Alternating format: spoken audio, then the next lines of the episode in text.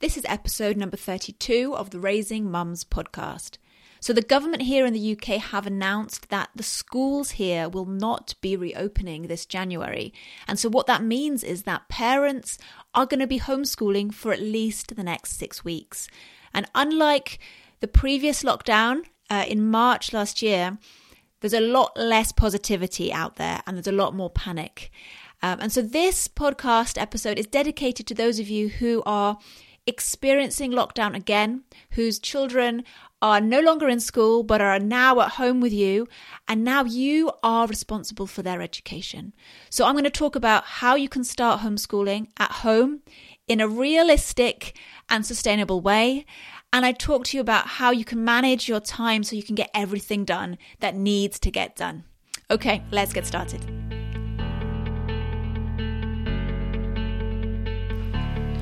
Welcome to Raising Mums, a live weekly broadcast streaming on Facebook and Instagram that inspires mums to live with purpose and intention, to raise their children mindfully, and empowers mothers everywhere to own their lives and thrive doing it. So, Boris Johnson has closed the schools again. And so many of you are worried about how is this going to affect the education for my children? How is it going to affect their learning? And how are we not going to lose our minds? So in this video, I want to just briefly help you and support those of you who are dealing with this sudden uh, closure of the schools. How are you going to educate your kids at home? And how are you going to um, not lose your mind in the process? So the first place to start is to do what the schools have already provided you with. Now, if they've not provided you with anything yet, don't worry, I've got you covered. We'll talk about that in a minute. But if they have given you stuff for your kids to do, just start there. There's no need to reinvent the wheel. Um, just start with what they've given you. But a word of warning, you know, when you're doing the things that the kids have provided you with, if there's any tears, if there's stress, if there's um, any kind of negative emotion on their part, just stop. Just stop and take a break. Because when they're crying, they're not learning. When if they're stressed and upset, the learning stops. So there's no point at all in pushing through with those worksheets and what other other activities are going on. So that's a word of warning with that. Um, and also, when you're at home with your kids, it's very different from school. So if you imagine in school, your children are surrounded with you know, maybe 20 other kids, maybe 30 other kids. And so learning tends to happen at a slower pace. When you're at home one on one or one with two kids, it's much quicker. So keep the lessons short. If your kids are now at home with you, you don't need to be doing 40 minute lessons with them like at school. It can be 10 minutes, it can be five minutes, depending on the age of your children. They will learn just as much, if not more, in those very short lessons and they'll stay concentrated. What that means is that your school time for them, your homeschool time, is much shorter than what they would be doing at school. So bear that in mind. If you've got stuff that the kids have brought home from school, have been sent from their school, start there, keep the lessons short. Um, and if they get upset, if there's any tears or stress on their part, just stop, revisit it later that day or even the next day. If you've not been given anything yet, but you want to start homeschooling them now, um, if you want to start doing something with them at home, I have an idea for you. This is what a lot of homeschoolers do during a busy period in their life, during a crisis in their life. What you want to make sure you're doing is your child is reading something every day, writing something every day, and doing a little bit of maths, assuming they're of that age where they are able to read and do maths. Okay. I'm assuming that your kids are, you know, five, six plus. Okay. So a little bit of writing every day, a little bit of reading every day, um, and a little bit of maths. If you want bonus points, if you have the energy and you you want to get involved more with your kids' education, then read aloud. Read aloud something to them. Pick up some a children's book off the bookshelf from uh, for I don't know a history book, a storybook, anything, and read aloud to them. That is the absolute minimum that you can do. And you know I've said read aloud every day, write maths every day. If you can't do it every day, it's okay. But try to aim towards that and try to at least do those things regularly. Now, remember as well Learning doesn't have to be workbooks. If your children are in school, you'll be used to them coming home with worksheets, workbooks, and things like that. remember that learning doesn't have to mean workbooks. Learning can happen through playing, through games, through conversations, um, through songs, so many other ways. So don't confine yourself to the workbooks. If they're not working with your kids, it's okay to step back from them um, and try something different. Um, they, the, the big issue that I know a lot of you are going to be thinking is, how am I going to get everything done? You know, I've got two, three kids at home that I have to homeschool. I got to take care of the house and I've got work to do now. I'm working from home. How am I going to fit everything in? So how you can do this without losing your mind. My number one tip for you guys is to time block. So what that basically means is you set aside some time in the day for each of your priorities. So homeschooling will happen, for example, between 9 to 11 or 9 to 12. During that time, that is homeschool time. That is not time to cook. That is not time to clean. That is not time to work on your business.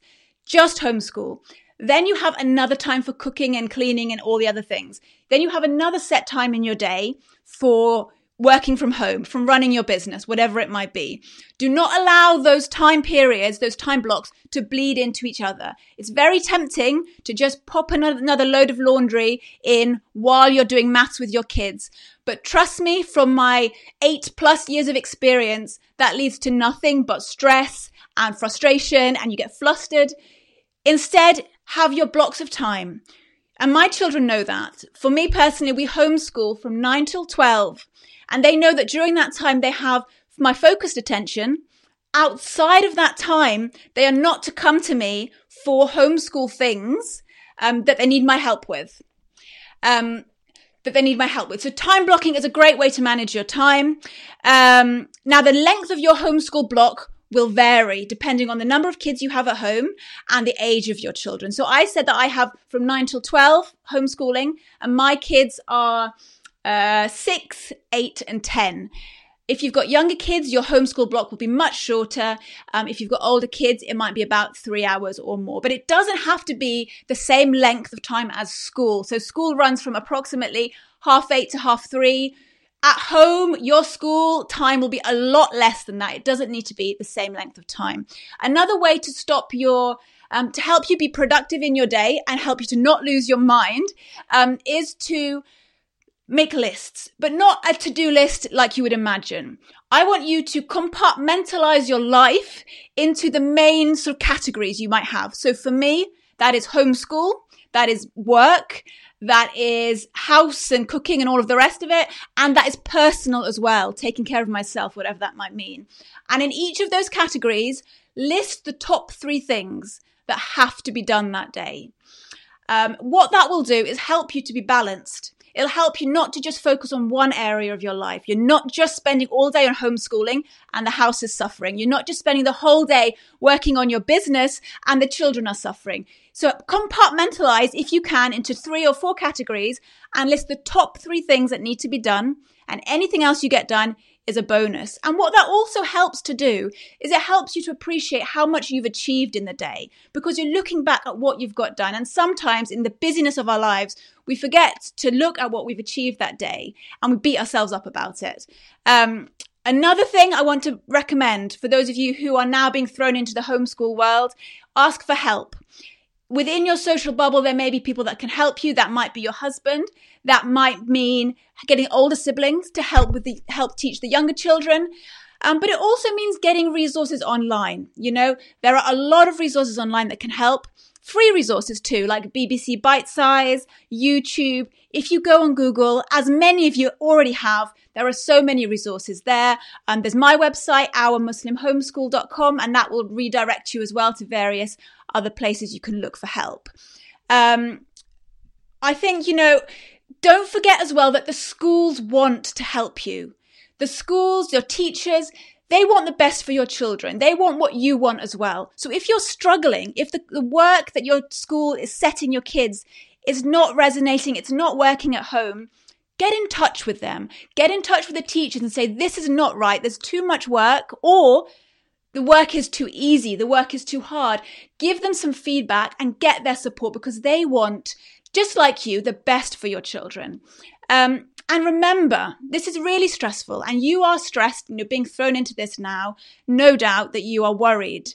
But remember, first and foremost, that you are their mother first, you are their parent first, and then you are their teacher. So if you find that homeschooling them is putting a burden upon your relationship, if it's really stressing you out, remember to put that role, your role as a mother first, um, and and take a step back and reevaluate it. The last thing you want is that this period in their in their life where they're at home with you now and you're educating them, you don't want that to be a negative experience for them. So remember today, as you're going through your day, maybe you're trying to teach them something, that you're their mother first and their teacher second.